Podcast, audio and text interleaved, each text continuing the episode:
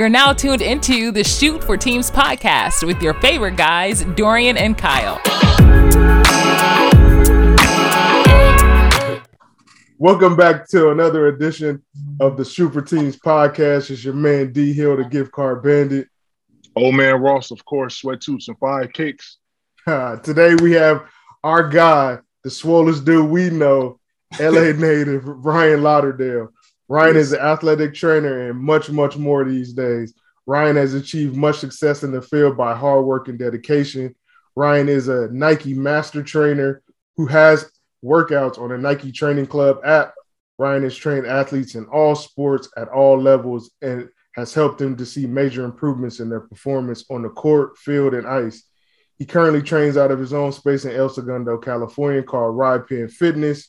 If you're looking for a trainer who will create a tailor-made program for you to thrive beyond your goals and someone with a wealth of knowledge in the fitness space, Ryan is your guy. Welcome to the podcast, Ryan Lauderdale.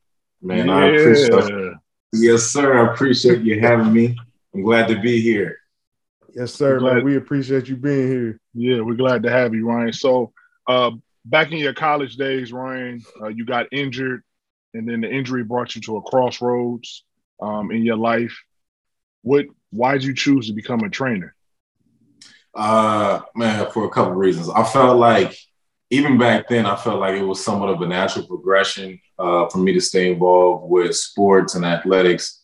Uh, but then I had to ask myself one of those hard questions. I was like, well, I can continue to chase the dream, which a lot of my friends and uh, teammates did. Uh, some of them were successful, some weren't successful.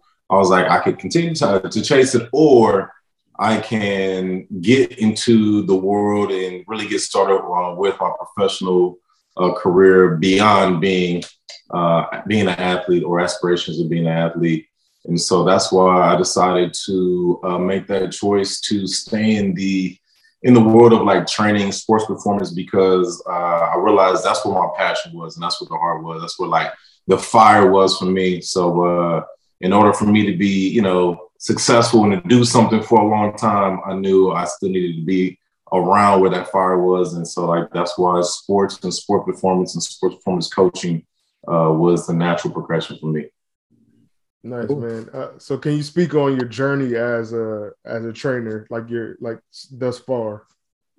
Yeah, man. It's uh I mean it was all the things, man. Like to be honest with you, it was all the things from uh, man, like begging people to come to boot camps in like Long Beach, you know, back in the day when I used to do stuff out there to literally I used to be out on Saturday, Saturday mornings in the streets of El Segundo trying to get people to come to this private gym that I was training at.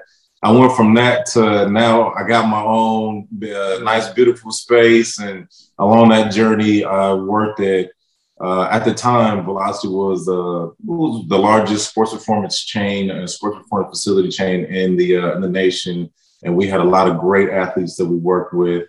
And uh, you know, I worked there, and along that journey, you know, I got put on with Nike and was doing a lot of stuff with Nike, and I've done everything from A to Z uh, with them, uh, including working with some of their top athletes and um, with a, in a bunch of different projects. So from some of them in gym stuff, some of them were on set things, some of them, you know, from from A to Z with that to uh, you know, going in and being in a different world and different sport than I ever thought I would be in. you know what I mean? Like growing up in LA, you know, we played baseball, basketball, football, and and ran track. Maybe a few people did a couple other sports, you know, maybe like mm-hmm. tennis or something else that was kind of like off brand or random for like that time in the world. But like hockey was not on anybody's radar if you were black in LA. Right. That's true. That's true. uh, and so now to be uh, in the hockey world and, you know, with my guys having uh, a lot of success, you know, helps to, you know, certify me even more in that world, especially being, uh, I'll say being an outsider um, of the sports, not necessarily outsider of uh, sports performance or strength and conditioning. Um, it's uh, it's been a really interesting uh, and I would say unique journey. I wasn't planning on it, like, right. like honestly, I, I was not planning for it at all. Like the intentions for me was football, and you know, honestly, I wanted to specialize in NFL combine training because that's what we did at Velocity back in the day, and we had uh, we had a bunch of really top athletes, and uh, things just changed, and so mm-hmm. that's what you learn. At least that's what I learned in life from the journey of, of, of my life is like you got to be able to adapt and the faster you're able to adapt, the better you're gonna be as far as like being successful and and and being successful on the, the macro and the micro. You know, I think the the pandemic helped to like reinforce that with a lot of people. It's like, mm-hmm. man, you gotta adapt because they're still charging us rent. yeah. we still gotta eat food. I didn't get my check. I don't know. Maybe y'all got a check. I didn't get a check. no, no, no. so no the bills bills still keep coming, but like you still gotta find a way to to you know to pay the bills. You gotta be adaptable, you know. So like that adaptability, I, I found is very important when it comes to business and sports, whether it be you know coaching, you know whether an athlete gets injured uh, or you're dealing with an athlete that has an injury prior to like combine training or any type of like special event, let's say playoffs or you know big uh, big tournament or whatever else it may be. And so you got to be adaptable so that you can change the plan and so you can still uh, get success and be successful. So that's yeah, that's the, crazy. The, the, yeah, the best surprises in life are those that you, that you're not planning for, man. Like that yeah. makes your life like the ones you you don't see coming end up changing your life. For right. sure, you're right. It's and speaking of change, you kind of you messed me up. I was going to ask you a question and you answered it, but I'm going to ask you a different one. Do you remember your first uh, event you decided to put on, uh, your very first boot camp, and how many people do you, do you remember showed up to that boot camp? Did that motivate you, or you were discouraged, or you know what? Do you remember that first? Event? Yeah, yeah. Also, I'll give you. All right. So my first, my actual first Right from Fitness boot camp. I think I had uh, I think it was two people that showed up. Mm. Uh, it was my uh, my homegirl uh, Julia Pitts. Uh, shout out to Juju uh, and and her mom. Uh, Miss Pitts uh, and Juju showed up for me in Long Beach, and they drove all the way from Carson, and uh, you know came out and uh, yeah, they were they were there. I think those were the only two that I had in the first boot camp uh, when I was doing stuff in uh, in Long Beach. But then when I came to El Segundo, like I told you, I was out there on Saturday mornings trying to talk to people, and uh, it was like I was a ghost. People would not talk to me; they just keep walking by, doing whatever they were doing, and um, I knew, you know what I mean. It didn't stop me. I still had to, you know, show up and and be out there to be a presence. And even though I got zero people interested in coming to the boot camp, being out there. I did have a few people uh, that were friends, and uh, you know, they they came through, they pulled up, and uh, you know, got that working with me uh, early on uh, within like my career of like starting my business, and I'm being outside of the corporate fitness or corporate sports performance uh, world. Mm, that says a lot about your character, man. You know, because a lot of people would just give up. Two people is that's ridiculous. but you got to start somewhere, you know. Yeah. That's pretty yeah, impressive. we we definitely uh you know are on that same kind of journey. You know, like you know, you put in people don't understand like when you're trying to start something on your own, like they feel like, especially now in this popcorn society, like, oh, you start something, you automatically got to where you are there, but they don't see like you having a boot camp right. and only two people showing up, or we doing a podcast and only five people watch it, and we're like, yo, like we put in all this hard work. Like, mm-hmm. why should we keep going? But it's like a, you know, if you have a passion for it and you keep keep being consistent, you'll get to where you want to get to eventually. But it's, you know, you got to have that that motivation, and it, it can be tough sometimes. So I definitely Mm-hmm. We definitely applaud you for keeping keeping going, bro.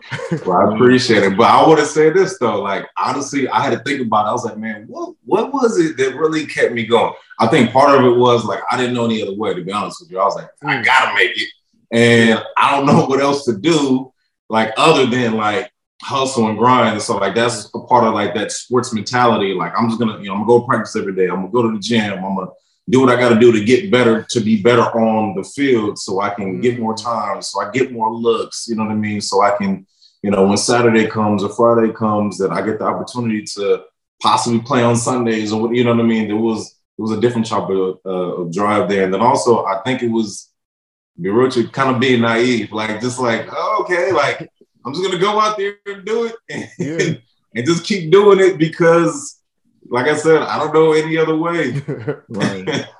Yeah, but being naive actually helps people. Like I've listened to so many podcasts about people's stories, and it's just their naivete uh, of of the situation. They just go for it. Like they don't know any mm-hmm. other way, mm-hmm. like you said, and they just they go for it. Whereas if you know certain things, it might hinder you from even trying because you're like, oh, I have this percent chance of landing somebody. But if you're naive and you just go out there like, hey, this is me, I'm Ryan. I'm can you come to my thing? Yeah. And they're like, uh, sure. Yeah. and it just yeah. and it snowballs from there. But That's I wanted true. to talk about like your mantra, like develop, evolve, and thrive. Like, can you can you tell us about that? Yeah, man. Uh, like, you know, I believe in like words, the power words, and even shapes, right? So those three words are like three different levels. So you can look at it in three different ways, like three different levels, or like a power shape, like a triangle. And like, you know, we all have you know, a start, right? And so our start is developing, you know, uh, and and putting in the work in order to to get to where we want, uh, whether we're we're naive or or we we we're like headstrong and we have like a solid plan it's about putting in that work and putting in the hours and putting in the time, the mental energy, and everything else. And the develop part, it's gonna be the evolve part is like that transitional phase, going from like that development stage to that transitional into the thriving. But that transitional, even from like a sports uh, performance perspective, when you run, you have ground contact, you have mid flight, late flight, and then that cycle comes through, and then you ground contact, uh, ground contact again. So like you can see it in different areas of, of life, whether it be sports, whether it be business, whether it be personal. There's that that growing and that transition to the thriving, which is like where you want to be, right? That's you know, having guys in the Olympics and and you know having guys get gold medals in World Juniors or having guys get drafted in the first round and having guys get big contracts and and being sought after and seen being seen as a specialist or being seen as a voice in industry that people respect and want more information from. Mm-hmm. You know, I think that kind of like what you were talking about before about starting from somewhere. Uh, there's this guy, uh, what is it? Huberman. Uh, he has his podcast. Oh man, I'm I'm butchering I'm butchering the name of the podcast. It was like Huberman Labs or something like that. Okay. And I think part of his story was I think he was like a college dropout or something like that, maybe a high school dropout. And I think he was just kind of floundering. He didn't know what he wanted to do in life. And then he just got real interested on like the human body and what the body's capable of, you know, the, the mind and the body. And now he has like, honestly, I think it's one of the biggest podcasts in in the nation. And the other thing is like, he's really, really smart and, so, uh, and seen as a top specialist in kind of like his field, not which isn't just podcasting. Like he's he knows a lot about a lot of things, and uh, you know people people go to him and, and like to get his views and takes and his opinions on things. But if he had stopped a long time ago because, you know I mean, he wasn't cutting it because he didn't take the conventional path of being a straight A student or, you know, being accepted to Ivies or whatever else, you know, then he would have been really selling himself short. And so I think, you know, the human story of perseverance and getting to that thriving mm. place in life You know, it's all a part of it. You know what I mean? I, I talk about it with clients a lot and friends a lot. Uh, everybody has a story, uh, but nobody cares until you make it, right? Nobody would have cared about LeBron being the kid from Akron if he didn't do those things to be the king. You know what I mean? To be, exactly. you know, on a lot of people's top five. Not everybody, but a lot of people top five. right, you know, right. And so, you know, but his story is significant now because of him not stopping, him not being deterred by still uh, by the haters, Skip Bayless and others. You know what I mean? That hate on Bron for whatever reason, and you know what I mean. It's I think we can take lessons from from Bron and, and many others, right? It doesn't have to be LeBron. It could be, you know, it's you guys, you know what I mean? About about doing what you're doing and and creating a brand that looks dope, that has fly. I see you out thank there. You, you. and and and all the things, you know, being from being from LA, I think we as LA people, we go about things a, a, certain way. And especially if you grew up in a certain era, like I said, like I wasn't thinking about hockey like back in the day until like Wayne Gretzky came to LA. And I was like, okay, cool. Wayne Gretzky's a big name, but I still don't really know about hockey like that. Mm-hmm. And right. so, you know, like my story might inspire a bunch of kids to just li- literally just think out the, outside the box, similar to like a Venus and Serena did for for tennis and being successful on the biggest stage, uh, you know, quite possibly, you know, my story might might inspire some other kids, you know, that look like us that are from LA to just think outside the box. Yeah, that's true. That's well, true. before you go on, Kyle, yeah, fun fact, dude, I played roller hockey as a kid. Word, and, yeah. the, and the crazy thing is, like, like you were saying, like you being an inspiration, it's about representation too. Like I only got interested because at the time they had like this roller hockey league, um, and there was a black guy on the LA team who used to play at the Forum, and I was like, "Yo, like if he could play, like I'm gonna try." And then yeah. at the time, my mom was telling me I needed to play another sport other than basketball, so I was like, "All right, I'm gonna play hockey, roller hockey." I I did. I don't know why I didn't play ice hockey, but roller hockey just seemed more fun to me because, you know, I could just go outside and play and do all that stuff and before you know it, like when I first started, all my friends was like, you know, like you playing hockey? Like what? What is going on? So yeah. like over time, like they started playing, and then I got into a league, and I was playing in the league in Torrance, and I just I, I should have kept going, but I just didn't see that many people in hockey that look like me in the NHL. So I was just like, I, you know, I'm gonna just stick with what I know. But I should have should have kept going. But you know, there's guys like PK Subban now and a bunch of other guys in the in the NHL that are representing for us too. And yeah. when I found out you were doing that, I was like, yo, that's crazy. right, yeah, straight training hockey players. Now, yeah, man. Crazy. I think one of the biggest things too that I've seen is just not having a, a, a, limited mindset. Sometimes we we limit ourselves, like, oh man, we don't black people don't swim or black people right. don't surf. Like, nah, man, we do everything. Mm-hmm. But just throughout the years, things have told us that we don't do things. But I wouldn't say that that is that is of us. Like we, you know, we we throughout history, throughout the history of the world, we've been everywhere and we've done all the things. And so why why are we being limited now? And who's limiting us. And if it's us limiting us, that's a problem. But it starts with the individual not being limited by oneself and mastering, you know, our mind to be able to go forward and and, and achieve greatness. And greatness means different things. You know, it's not always being a LeBron. You know what I mean? Mm-hmm. Like greatness is, you know, being a, a, a, an amazing elementary school teacher. You know, that inspires you know, the math, you know, inspires young kids to go up and, and be LeBrons or be everything else in between. You know, greatness is everything from, you know, becoming president of the United States uh, to honestly being that person that you see every day, you know, maybe the, the mailman that has really good energy and always remembers your name, not just because your name is on the, the letters in the mail or whatnot, but just gives you good energy every time you see him.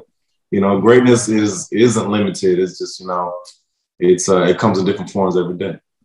It's true. It's true. It's true. I'll give you a fun fact later, Ryan. Uh, before right. we move on, I think exposure is a key part in the black community. So if kids are not exposed to hockey, swimming, and other sports, they're just exposed to basketball, football, track, as you mentioned, baseball, and they have a they have a closed mindset. Also, the parents do. Even I did when I was younger, and even I got older, not willing to try things. Um, and then once I got out of my stage of not trying to try stuff and meeting all walks of life from work and from other places, you're like, wow, you you do that? I never even heard of that. Or you do this? I never even seen that. And you look up and you're like, well, I could try it too. It didn't kill the person. I might as well try it. So yeah. that's another thing I think I think exposure is a big thing, Ryan, in the black community, black and brown. I don't think uh, our young kids are exposed to a lot. So that's dope that you are doing what you're doing to show them, hey, you can play hockey, you could play tennis, you could swim, you could do anything. And we're trying to do that with our brand, exposing people that, hey, you're not going to make it to the NBA. Well, you have a chance, but if you don't, you can be a Ryan who trains athletes. You can be a photographer professionally. You can be a coach, a referee. So many other things you can do in the basketball world. So that's what we're trying to do with our brand. Just wanted to, you know, say that. Um, you're exactly right. I, I um I noticed that you played football uh, and then you ended up getting hurt. If you could do it yeah. all over again, would you change the sport football and, mm-hmm. and, do something else? No, I love football that much.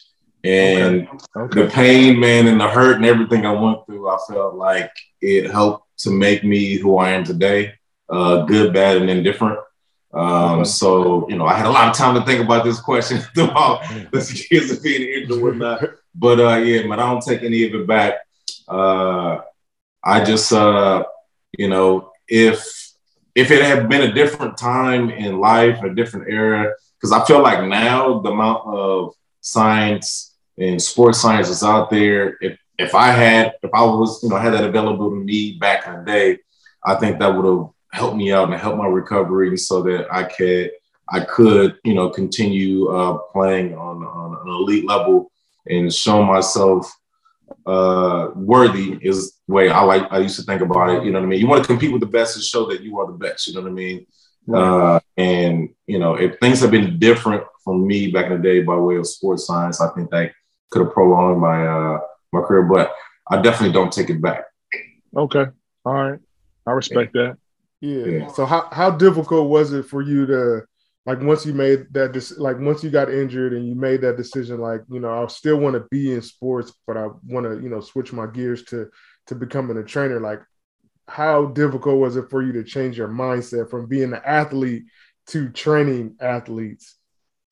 Oh man, that's a really good question, man. I'll be real with you. Uh, it was really, it was really hard in the beginning. It was really tough because they're basically they were basically my peers. We're same age, you know what I mean? Mm. I look like them, they look like me. And I was like, why am I on this side and I'm not over there? And like for me personally, like I had to I had to step away from from football and and being a sports performance coach specifically for football. I had to do it because of that for a little bit, mm. uh, at least. I had to do it because of that because instead of making sure that the athlete was a priority. I was making it about me and, you know, why I wasn't there or why I was where I was and why they were where they were. When I looked at all my numbers, I'm like, man, look at the numbers. I'm looking at testing, I'm looking at speed, I'm looking at strength. I was like, man, I'm killing these dudes. right. But why am I here?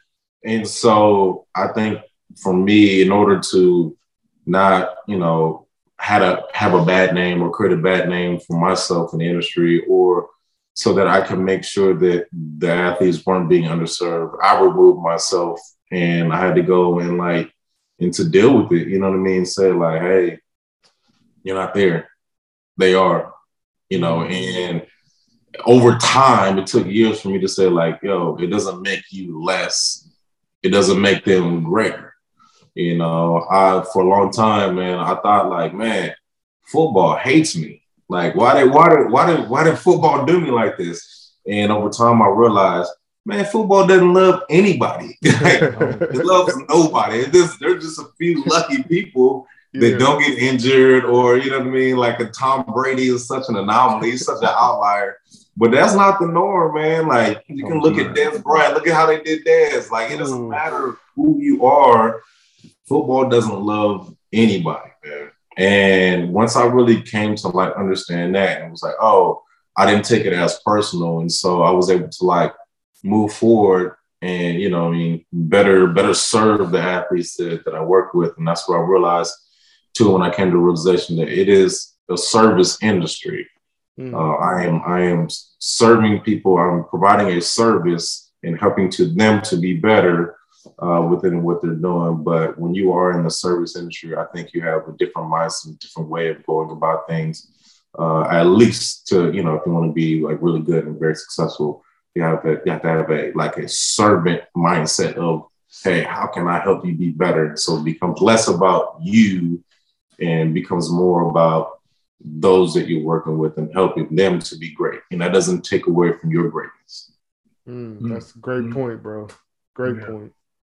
Uh, Ryan, we see so many athletes that uh, get hurt and then they want to get back to that level they were at before they got hurt at a high level. Um, and talking about steroids, did you ever think in your mind, maybe I should take steroids just to become back to where I was and to be in great shape? And can you just talk about what it does to the body, pros and cons? Yeah, so for me, no, I I never thought like that. I never really had that. Uh, I won't even say really. I never at all had that mindset of uh, wanting to take steroids. Um, I grew up. I mean, we grew up in the era of steroid use in uh, wrestling, pro wrestling. We grew up right. in, the, in, the, world of steroid use in uh, Major League Baseball and in, in the NFL. Uh, but you know, people weren't necessarily talking about it the same in NFL as it was uh, talked about in Major League Baseball and wrestling, oh, and also bodybuilding, right? And so mm-hmm. it was, you know, it was all over the place. But like for me, um, I never, I never even thought about that um, for you know all the reasons. Just because, like you know, being especially once I started to develop like my strength and and and muscle, you know, around like my junior senior year of, uh, of high school, people already assumed that you know what I mean that I was juicing. So I was like, man, oh, it's just hard work. Like I'm just I'm just out working you. And so like for me, like I didn't want to be uh, invalidated. I didn't want to invalidate all my hard work by by being even accused of of taking steroids. Um, so now uh, the long term use of steroids, I think it depends on like who you talk to. Uh, but like if it's not like monitored, if you don't really, if it's not monitored well by a medical professional, the effects on the heart could be great, and the effects mm-hmm. on the mm. body can be great long term. Um, like now, if it's monitored, like I mean, you can. I've, I've read and heard things that you could be successful and and right. have a long duration of steroid use. Uh, I I still wouldn't recommend it for a bunch of reasons, you know, of you know possibly tarnishing your name, possibly tarnishing uh, opportunities within like the sports world. Uh, but it also it depends on what sport, right? If you're talking about bodybuilding, professional bodybuilding at the highest level, you're not going to find anyone who hasn't or who's not uh, is just a part of that world. And mm. in order to maximize muscle and maximize their their physique. Um, but now when it comes to other sports, I think it creates an unfair playing advantage, right? If one person or let's say let's say two percent of the people in the league are playing or excuse me are using steroids, but the rest of the percentage of the league are not, and those two percent at two percent they are, you know, doing things that's superhuman, I think it's an unfair playing advantage. And so absolutely, absolutely. I, I want everything to be to be fair. Now, was that steroid era of baseball, was it exciting for home runs? For sure. I, I don't I don't see anybody that could argue against that. Like it was a very exciting time because you knew every day Barry Bonds was knocking one like into the water. You know, Sammy Sosa, you know, and and, and everybody else was was was doing crazy, amazing things. Uh, but now do do what I want to see that you know at the detriment to the detriment of someone's health long term. Not, nah, like you know what I mean. I want to see legends live forever. You know, yeah. um, and so I think uh, from a, a, a being fair and a playing advantage for most major sports uh, in in America in the world, like I'm I'm against it because of because of that. Cool. That's what I, you heard them kids. Stay away from the steroids. it's not. Gonna look, I was gonna say it's not as talked as talked about as it used to be in sports nowadays because I think everybody kind of shares with your same mindset but I mean, I know it's still there and oh, active in every. Oh, it's there. Yeah, yeah it's, it's there. there. you know, and things. I think things don't become banned until like the science that's done on it that says it should be a banned substance. Mm. So that's you know, if you're ahead of you know the the game on that, then you know you could be in front of a, a judge and say like, oh no, I was not taking that uh, because you know I was not taking steroids because it wasn't like defined as a banned substance at the mm. time. So like, there's a whole bunch of ways around it, but you know, I think the other thing that's uh, a bigger issue right now, more than like steroids, is like other substances and mm-hmm. abuses of other substances, such as like opiates and things of that nature. Um, I think that that you know I mean the long term and short term ramifications of that is is huge, and I think it's talked about more now, which is a good thing. Mm-hmm. Uh, but you know, I think that as minds start to open more with uh, you know things that were considered uh, recreational drugs or things that were considered banned substances like you know THC, CBD, uh, microdosing with other things. Uh, I think that things in people's minds will will start to be changed. People start to reevaluate uh, their their stance on things. But definitely, you know, the, the pill, the pill popping, and how the the ease of accessibility and and how really the ease of becoming an, an addict to to those things uh, I think is has been very concerning for for a lot of people um, in in all major American leagues, uh, sports leagues, and uh, I think as as we continue to go and they start studying and continue uh, further studies on like uh, on, on the brain and CTE, uh, I think those studies should continue to and be as extensive for uh, the long term ramifications of opiates on the and uh, pill popping use on the uh, the body mm. and mind. Yeah, yeah, okay. Uh, so like, what what is like your main objective and focus like when you're training people from different sports? Because we know you train football, you train now you're training hockey players. Um, just say like you know you get somebody from any of those. Like, what's your main focus? Uh, it really depends. So uh, part of it is like understanding the demands of the sport, and then understanding like positionally the demands of each position.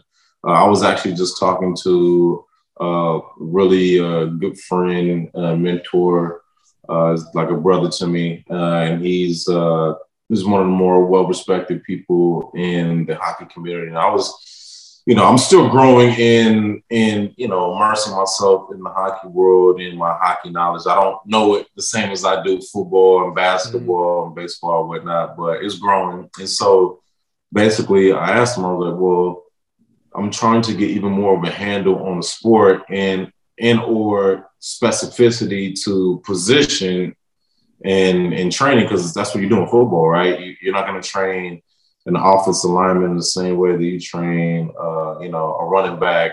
You're not going to train a running back the same way you train a quarterback. It's all slightly different depending on like positional demands.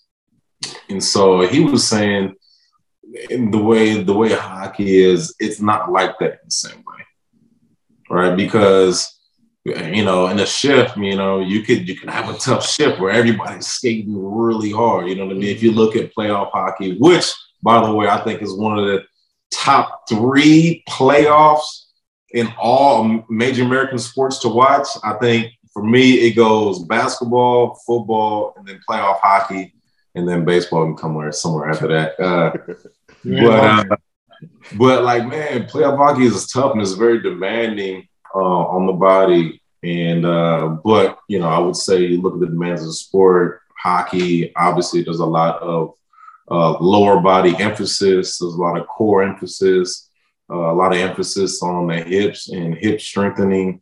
Uh, there's a lot of emphasis on like rotational uh, ability. So you got to be able to like rotate uh, through uh, thoracic spine, but then also you got to have strength.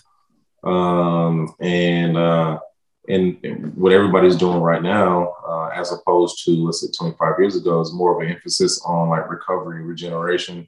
So really getting athletes more familiar with those tools, like say, like you know, uh, like recover boots, uh, red light therapy, you know, more sports specific massaging and stretching, and uh, and nutrition, and understanding how all these things help to uh, benefit the uh, the athlete, and honestly, in in the in their paycheck that they're taking home, right?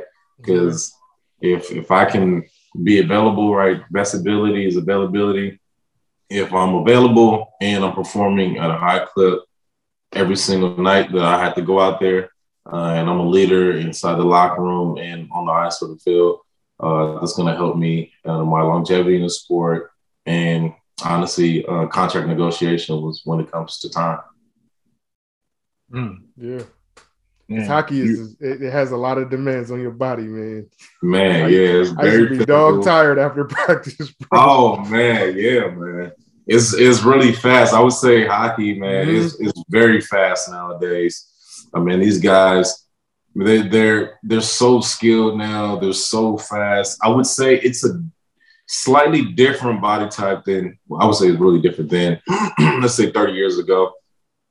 You something now I think you'll see a lot of guys who aren't like like this like huge big body mm-hmm. frame guys. Uh, you see a lot more guys now that are smaller that might have previously been been considered just skill guys, but some of these guys are like, I mean, they're playing, you know, defensemen, they're playing like center, they're playing everything.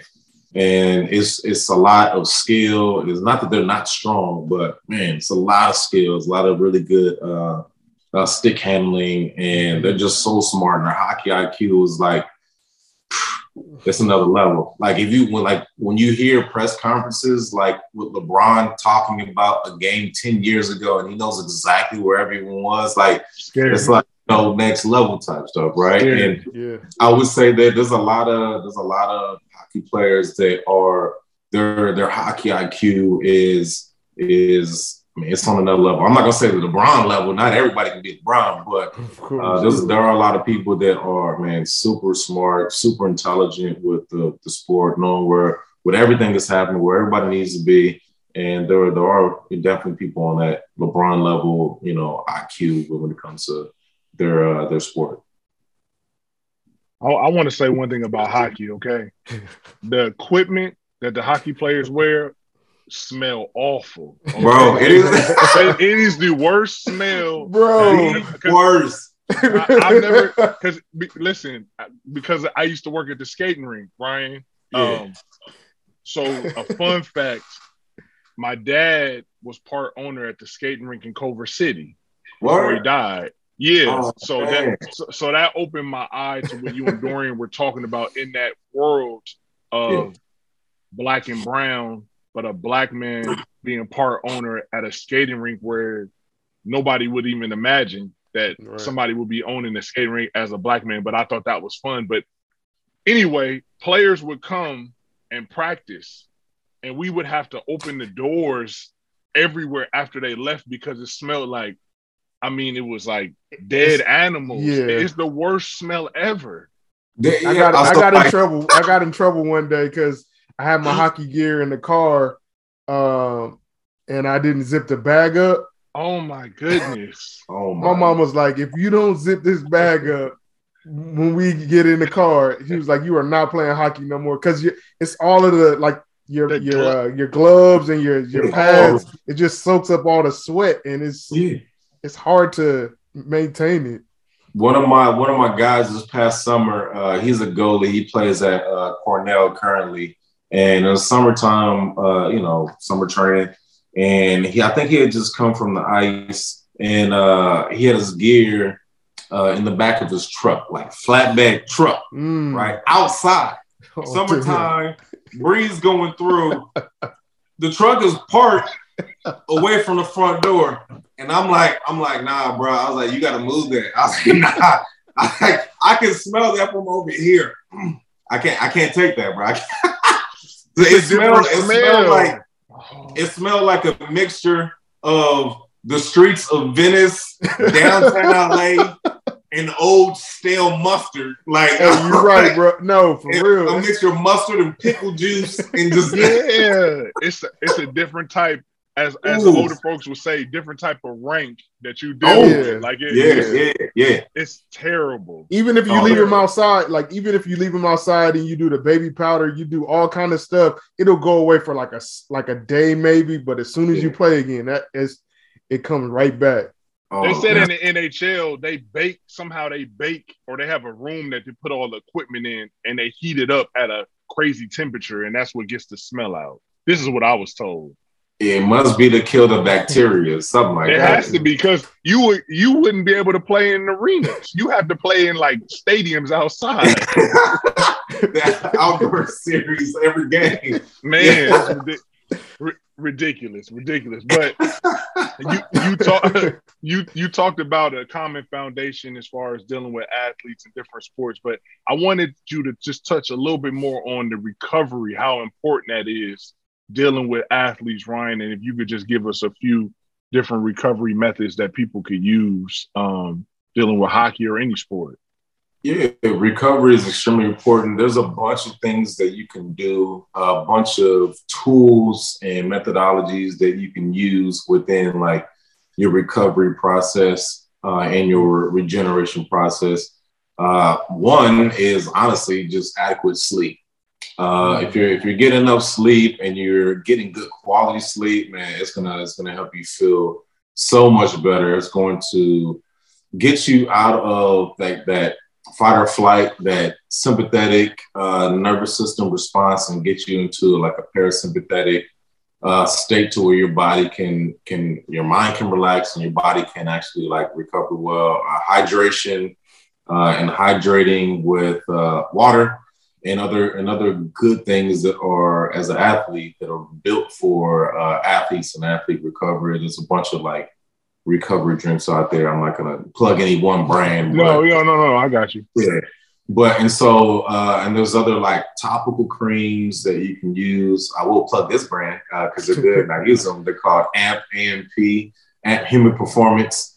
Uh, it has uh, sodium bicarbonate in it, which helps the recovery process and it helps uh, athletes, uh, especially like hockey players and endurance athletes, uh, go for longer uh, so you can maintain high levels of high levels of play for uh, longer periods. Um, and then other things like proper nutrition, like eating well, um, eating enough, um, and like pro athletes, uh, I would say generally with uh, with the teams uh, have uh, coaching staff to where you know most of these things are taken care of, or they have access to the best, right? I would say that throughout the years, a bunch of young athletes have come through and not necessarily have placed the same amount of uh, what's the word uh, intention behind mastering uh, nutrition throughout the years. But I would say athletes now, man, they're they're locked in. They're locked in. I've seen it uh, at a very young age uh, because they have access to so much. But I just see, man, some of the young athletes just doing more and being proactive. And that's why I, I believe we see more highlights of, you know, basketball players doing crazy dunks. You know what I mean? All different backgrounds. It was not white man can't jump like, nah, these dudes are doing some amazing stuff now.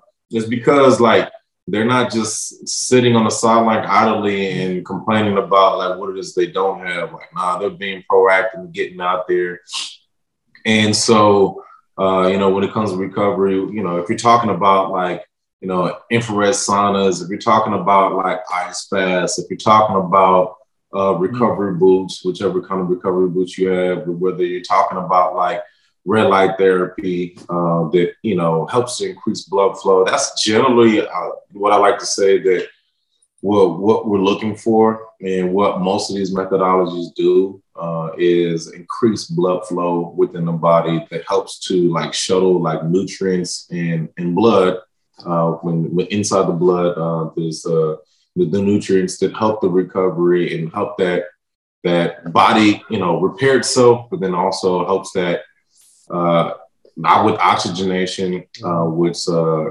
helps the uh, the overall recovery of that particular athlete.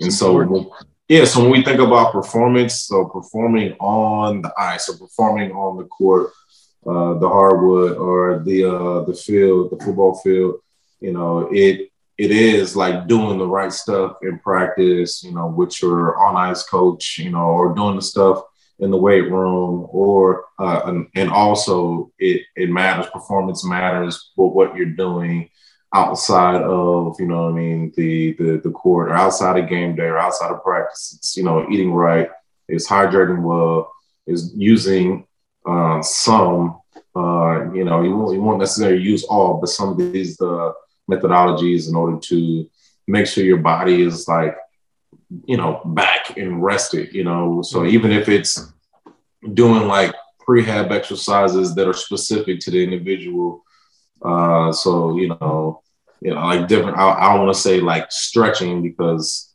when you get into it, sometimes like people don't necessarily need a stretch. It's strength for some places. So that's why I just say overall, like prehab is kind of all encompassing, but like doing the right things uh, to help to to recover and so that you are ready and, and available so you can you know be at your best. You know we talked about you know diff, you know you you training in different sports as far as football and hockey and stuff but because we are a basketball centered podcast uh, i wanted to just kind of ask you like as a basketball player like what would you suggest that the players uh, focus on as far as like training and their fitness goals like if they're trying to become a professional athlete? Yeah, I will, that's a great question. Uh, you know, with everything, you want to make sure that, especially for a sport like basketball, you got to have adequate conditioning, right? So if you are not in shape, you will see that your game changes, right? Especially like all right, so now like all right, we're, we're all a little bit older. We don't we don't hoop as much or on the same level. And you know, when you haven't been out there in a minute, you're like, ooh, like yeah, like your game changes, right? You can't, you don't, you you just don't move as well. This is like your overall game changes. So I would just say, uh, from you know, first and foremost, I would say make sure that your conditioning is up to par. And then when it comes to like training, uh, it still starts from like a strength perspective. Now, I'm not saying you need to be this, you know, strongest man in the entire world.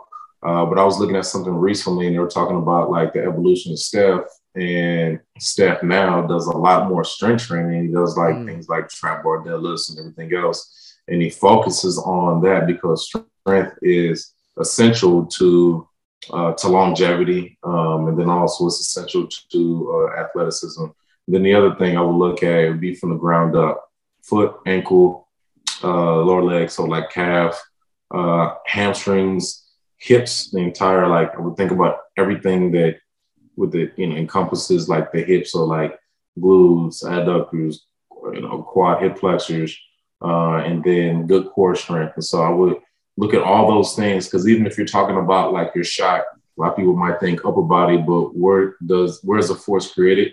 It's still from the ground up. And so right. it's called a jump shot for a reason. And you know what I mean? Like even if you're a set shooter, you wanna, you know, you wanna have a, a, good base from the ground up because you know everybody when you're shooting, your heels off the ground. So if you don't have a good, strong, stable foot or good, strong calves, uh, it can affect your shot and and it can affect your rhythm. And so whether we're talking about like basketball or we're talking about hockey or talking about football, rhythm and timing is a is an essential part of athleticism. So uh, you know, I would I would start with those. those mm-hmm. things. Uh, you know, as far as like creating a plan or approaching how to be a, a better basketball player uh, and just overall athlete. But you know, speaking about basketball specifically, I would I would definitely look at those things. And then uh, the other thing is like braking, right? Because you you go fast and then you stop.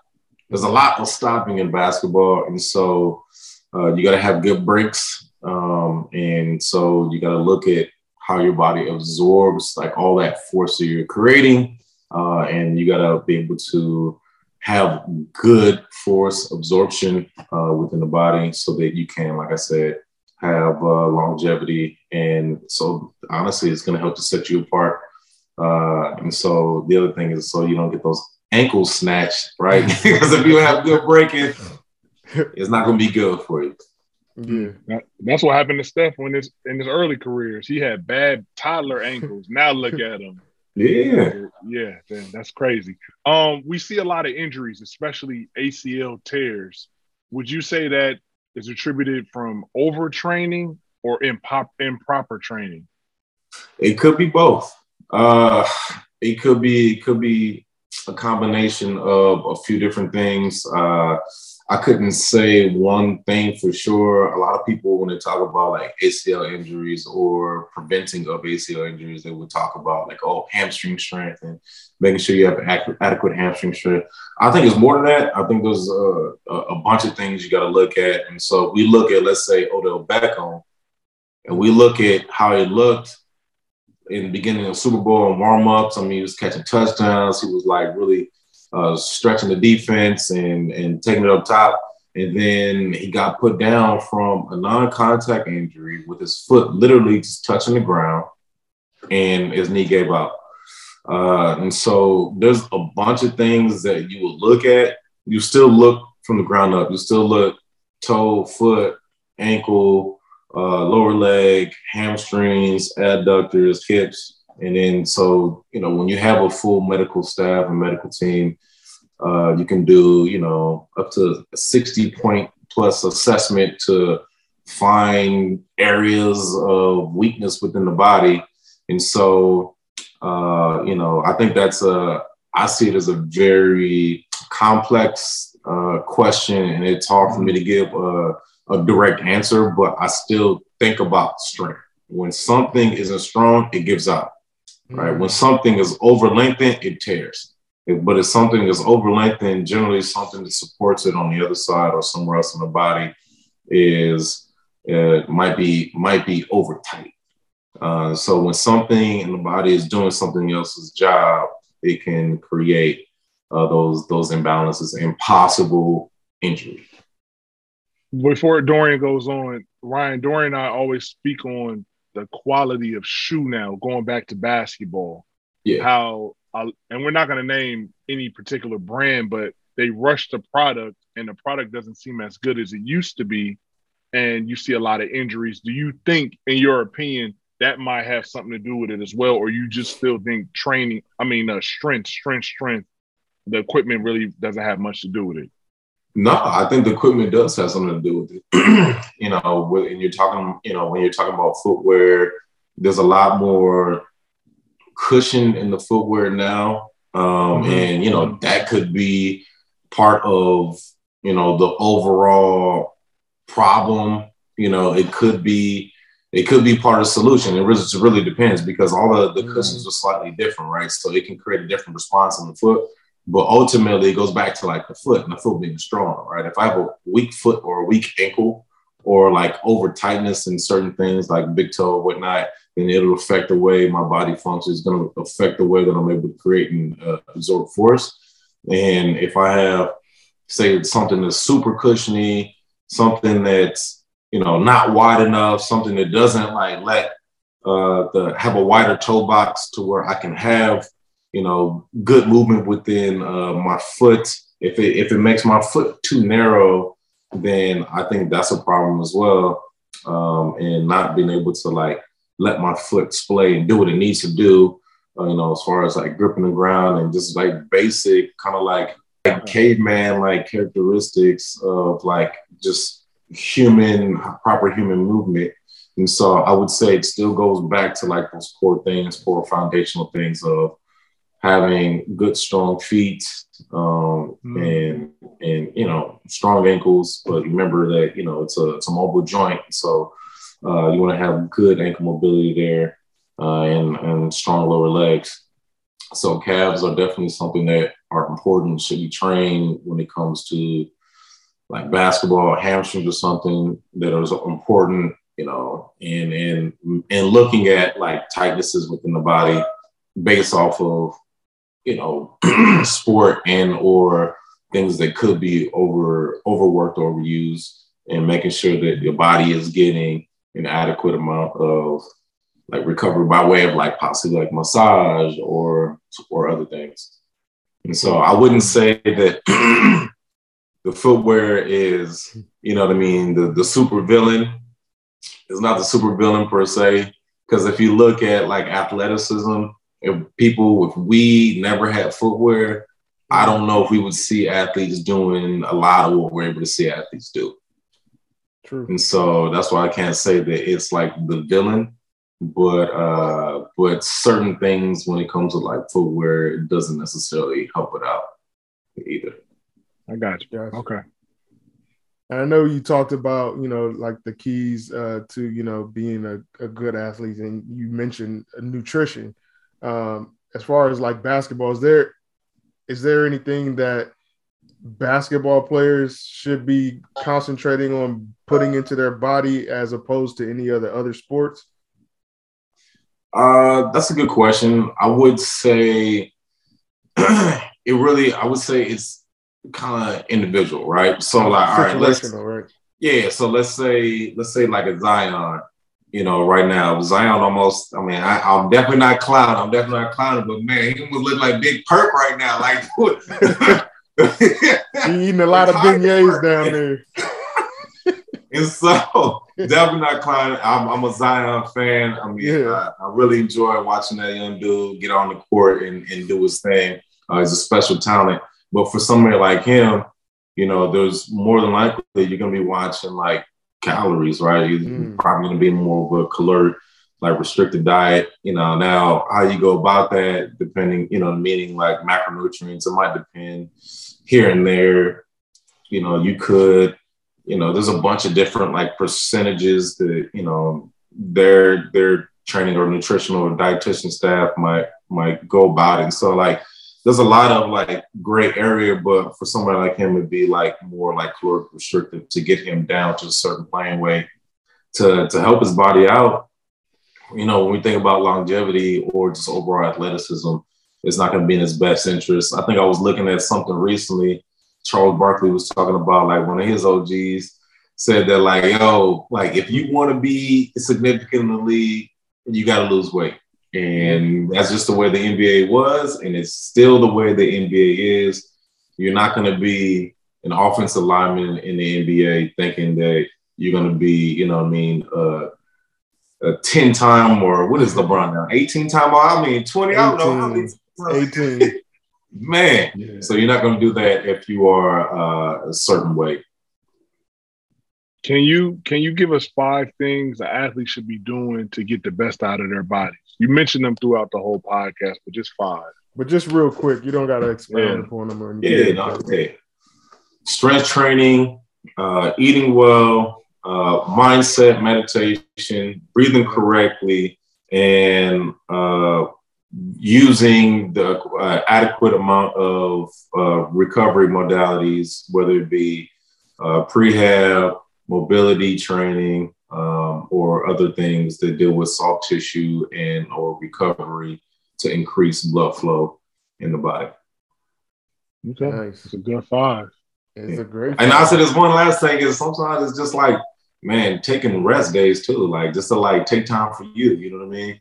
I think off season and guys being able to be with their families and just mm-hmm. like chilling out, I mean, that's huge.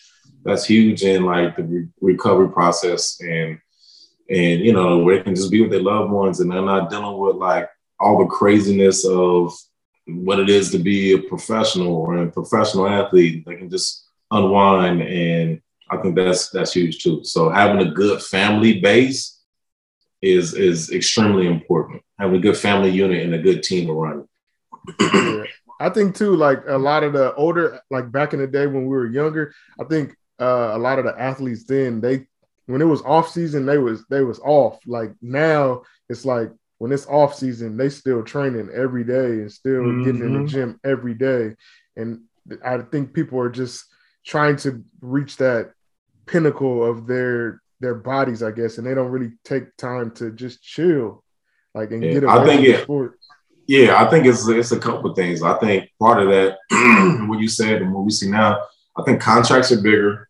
Mm-hmm. And so guys are doing more to get more money, right? Mm-hmm. So it mm. depends on where you're at in your contract. I think that, and and I think there's a couple other things too, like legacies, right? You know what I mean? Like if you had hadn't gotten the ring, like all right, once again, I'm not I'm not hating on this dude, got a lot of respect. You know, you know, you made it to the league, do your thing. AD, right? AD was a different AD before he got the ring in the way yes, that he I was. Yes, yeah. he was. Yes, he was. Yep. Right. Yep. the hunger was there. Right. He wanted to get that ring. Once he got the ring, it changed a little bit. He backed off, took his foot off the pedal a little bit, and you know what I mean. And you know, you can say whatever it is you want to say about AD or the Lakers right now. I'm just saying that things were different before he got the ring. I think that that brings a little bit, you know, a different type of motivation for for guys uh, to to want to train longer and and harder uh, and more intense in uh, in the off season or start their off season uh, sooner.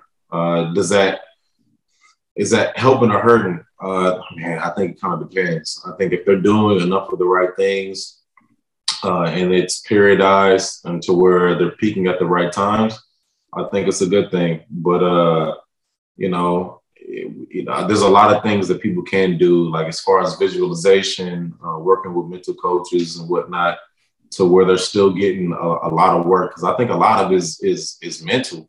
I think you see a lot of these teams now that aren't doing well. Man, the, the mentality is not really there, you know. So they they've either taken themselves out of you know, of playoff contention, or they're just they're just kind of unmotivated. So like the mental part of the game, I think is huge, uh, and it's going to be a huge advantage for anybody who's able to master that part of of their game. Nice.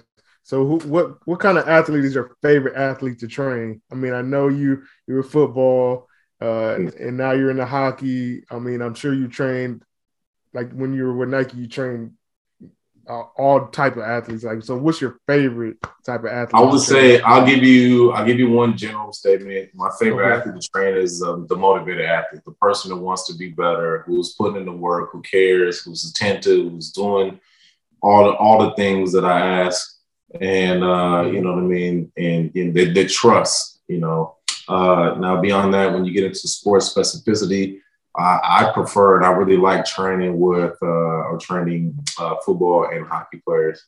They're uh, they're some of my favorite uh, athletes to work with.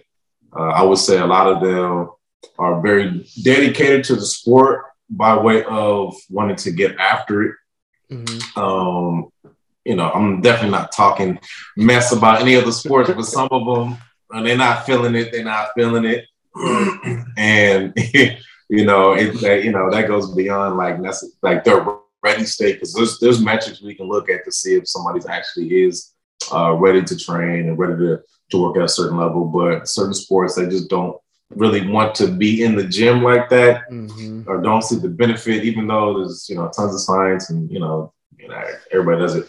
Uh, so, uh, but for me, I would say that basketball and uh, and hockey are definitely top for me. And speaking of that, so what are some challenges training? I'm sorry, not basketball, football, football, football, football. We know, we know, we know what you meant. Even though you got basketball in the heart. So, speaking of that, what are some challenges training celebrities and professional athletes? Yeah, motivation, dealing with sometimes dealing with certain people's like teams or some agents. Uh, you know, the demands of of their their lifestyle. Uh, you know, certain certain athletes take have certain lifestyle choices of wanting to be, you know, out and seen or party and whatnot, which affects recovery. and uh, or just some people that you know they they handle adversity by way of like all these trolls nowadays. They handle it in a certain way.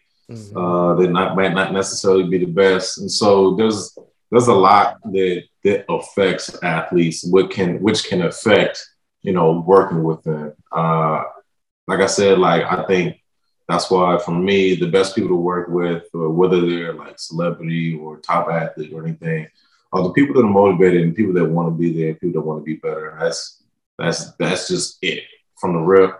Uh, that's the best, and I think you get the most motivated people are the people that honestly respect what it is you do. Uh, and if they, if they come in with a certain amount of respect and they're looking to be coached, that's that's just like the best situation. And so, you know, for any coach out there that might be listening to this, man, just be the best of your craft, and you'll you'll create uh, an environment and a culture where you know your people you're working with will trust you and they want to be there, and you'll get the best out.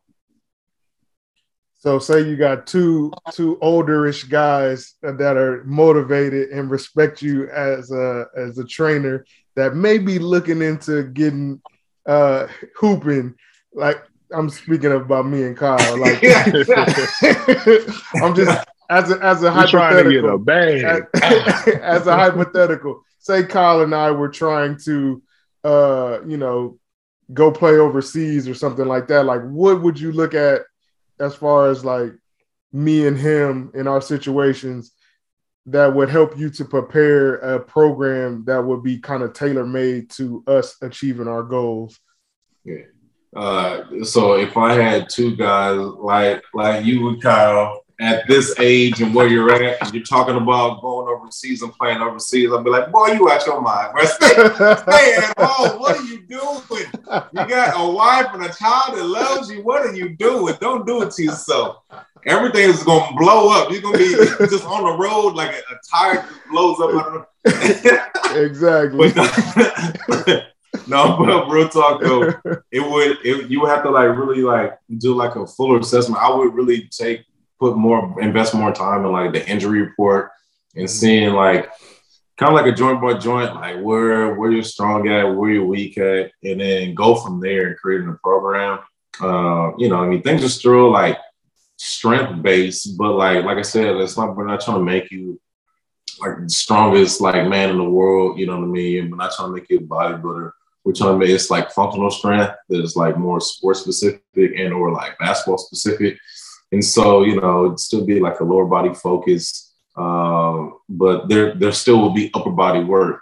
Uh, you know what I mean? Don't think that you're not doing any upper body work, but it'd be focusing on your your injury history, uh, looking at where you're at now, doing as many assessments as you have access to to see like joint by joint, um, like mm-hmm. where, like I said, like where asymmetries may lie or uh, you know, if there is like a, a, real like issue of something just not being strong and not being functional, that can lead into uh, potential injury sooner than later. And so you would go from there and in creating that plan and it's making it the right plan for for the individual.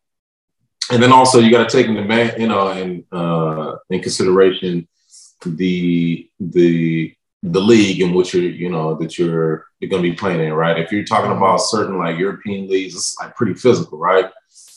And so, you know, it's it's taking that consideration too and saying, like, all right, we, you know, this is gonna be trying to body you up in in the post, you know, or you know, you're kind of coming off screens, so you gotta be strong going through the screens. So like screens, so there might be you know, a little bit more of, you know, a strength focus here and there, but like it still will be natural progressions, uh, progression for like cycles and leading up to uh, the departure date.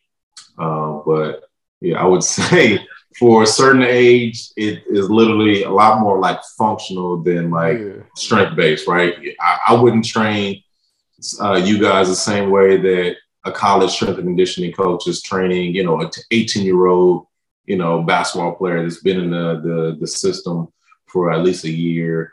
uh, or you know, a 19 year old basketball player that, or 20 year old basketball player has been in the system two years that where we need like a really strong base and strong foundation for all the games they're playing. Uh, and we need to get them ready for next year to be a leader and take over. It's a, it's a different focus. You could you could train us. We could go over to Dubai or something and go out there and bust them up. You know, just shoot jump shots that we can still do. It. We're not going to Spain or nowhere like that. You know, maybe go to like China, go out there Shanghai Nights or something like that. um, all right, Ryan. So come to the end of the podcast. Uh, before we let you go, we're gonna hit you with these five questions. Um, and it's just for fun, so there's no pressure. Um, you ready? I'm ready, man. All right. What are your top five foods to eat? Foods to eat? Yes. Ooh, that's a good question. Uh, man, lately I've been into like fruits. I've been uh, I've been eating a lot of apples lately. Uh, okay. I was a vegan for almost three years. That's a whole oh, nother conversation. A whole nother, yeah. Oh. And then I just switched back to eating animal protein. Uh, and so uh, a good steak, uh, good high quality steak, uh, solid. Um, let me see, my go tos. I mean, I've been like as far as like fibrous vegetables. I'm a big broccoli fan, uh, and uh, man, I gotta be real, man. I love me some good cookies. You know what I mean? You good okay, my you're real. You are human. That's what's up. um, what are your top five just sneakers in general? Oh, sneakers. That's easy. That's easy. Uh, so for me, Jordans, it goes uh, Jordan 11s. Yeah. It goes Jordan 1s, Jordan 3s, Jordan 5s. Uh, and then there's a whole bunch of other things after that, but I'll give you just my top there. Uh, when it comes to uh, Nike Air Max, like Nike Air Max ones, mm-hmm. uh, and then uh, uh, Blazers, Nike Blazers. Okay, so, all right, okay. Uh, what are your top five workout routines? Ooh, uh, I like I like to do strength training. So like you know, I like to you know lift heavy. I don't really lift heavier than uh, two times a week. Uh, so those are you know my two like strength days uh, a week. So like strength training, I like like HIIT HIIT training. Uh, so like a full body HIIT, or uh, it could be something that's a little bit more like core core focus. Uh, I like uh, oof. I like working with the sled, and so as an alternate to like conventional uh, you know, cardiovascular training or like running, I like do sled work, man. It it'll gas me. Um, on the air bike, it's another thing. Like, man, it's the air bike air is bike? serious. What's that? Uh, it's just like the wind bike, so it has like the fan, like they also call oh, it okay. bike. Yeah. Are you doing this? Yeah, man. oh, okay. Yeah, that'll gas you. Uh, and one thing that I actually like used to, I used to love back in the day that I'll still put it in there, even though I don't do it as much, but I, in the off season, I have my guys do it. Uh, working on the sand dunes, man. I don't know if you remember back in the day. Yeah. Uh, so back in the day, you know, in LA, everybody used to be at the sand dunes. Everybody used to be there training. Hated the sand dunes. Man, it was like it, legit. It was a love hate. You know what I mean? It was. And but it would, you know, you always felt better from it, and like the energy there at the sand dunes was incredible back in the day because you never knew who would show up, but you always knew that everybody was there to put that work in. Yeah. So I would say that'd be like one of my top uh, all time workouts. Okay. And I'll leave you with this top five NBA players of all time. Your list. You mentioned LeBron a few times. Wait to see if you, yeah, your your five. Man, see, I knew I had a feeling you're gonna do this to me. yeah. all right. So Jordan, for me, I grew up, you know, in the Jordan era. So for me, mm-hmm. Jordan is that guy. Jordan is that guy. Um, oh man, so, but so I've been debating lately on because I think Kareem is is one of the greatest of all time. If you look at his his his win record from his entire career, from probably like you know what I mean, uh, you know, park ball when he was younger, all the way to being, you know, the NBA champion. Like it's it's impeccable. And so I, I gotta throw him on that list.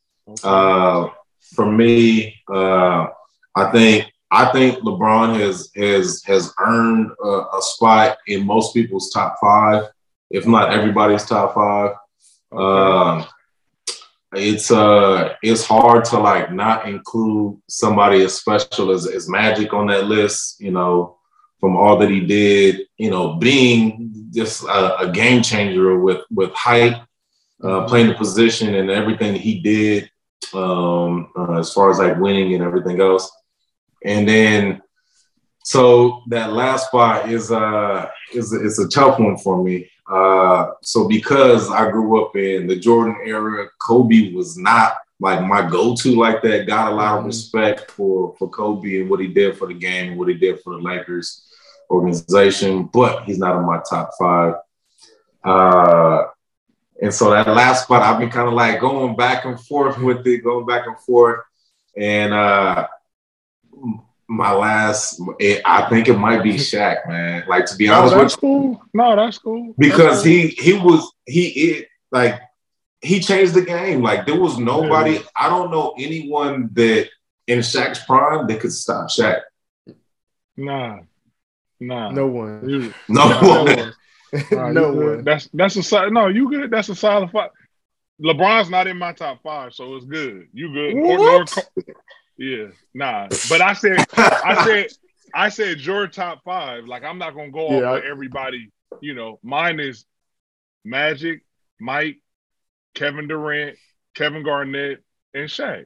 I don't yeah. care what nobody and Penny Hardaway off the bench. I don't care about what mm. any, that's just my five. Yeah, and that, that's nice. You know, I like Penny. You know what I mean? For me, Steph, he's creeping higher, higher on that list for me. Oh, you know what I mean? Sure. AI, he's like, yeah, oh, he's up there, but it's like that top. You know what I mean? It's like it's it's hard. It, no, yeah. it is, and it's it's just it, it's subjective. It's all good conversation, you know. Yeah.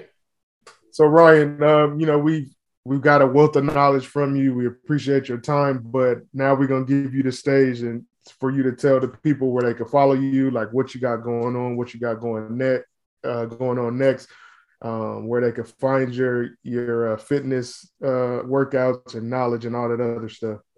Yeah, no, I appreciate it. Yeah, so you can uh, check me out at rypenfitness.com. That's R Y P E N fitness.com.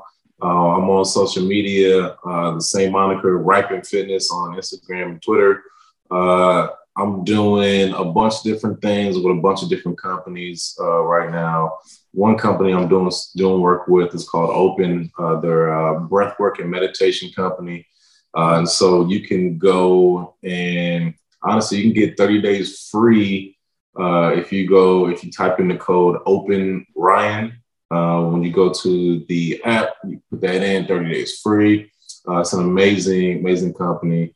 Uh, I'm doing some other things uh, with a few other companies. One is this company called Kinvent. They're a great, that's K I N V N T. Um, uh, and they're doing a lot of great stuff in the space on like the sports tech and sports med side of things, uh, getting even more usable data for like practitioners so that uh, so that we can honestly see like where athletes are in their progress, whether it be talking about like return to play or just just talking about like overall strength, uh, joint by joint, um, and muscle specificity.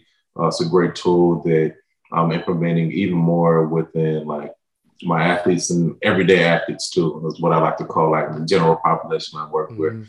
Uh, and uh, yeah, so you can still find me in the Nike Training Club app. Um, I'm all over within uh, workouts and whatnot. Uh, also within open, um, leading workouts every Thursday at 12 o'clock. So you get that that lunchtime hit with your boy. Oh, okay. um, yeah, and so we'll be having some on-demand classes there sometime soon. Also on rypenfitness.com, I got a bunch of different uh, workouts and exercise demonstrations. Uh, you can find it on the homepage on the website. Uh, also got some merch on the website. Just go to shop. We got the Rypen Fitness merch and uh, Rypen uh, Performance Lab Hockey Club uh, merch. Uh, the facility is in El, in El Segundo. Uh, if you just reached out to me, uh, we can set things up as far as uh, getting you going in person. I have more training plans that are coming soon. Uh, they'll be available on the website, rypenfitness.com, and also on the app, train.rypenfitness.com. And so, yeah, man, just uh, just follow me on IG. I'll be posting a lot of stuff there. Uh, get with your boy. For sure, bro. Yeah, man, that's amazing. Thank you again. Um, make sure everybody subscribes and and uh, comments on our on our YouTube page. We appreciate Ryan, you know, sitting down with us, giving us some some good information and shooting our dreams down as far as going back to the leagues. I'm thinking about you. I'm, I'm thinking about your longevity. no, no, no, no, no. It's all love, of course. Thank you again. Um, so I'm I, am signing off. Old man Ross, uh, fly kicks and sweatsuits. Spread love and not hate. It's your man D Hill to give Carbanus get in the gym, shoot some jumpers, at least about eight. Peace. Y'all be safe.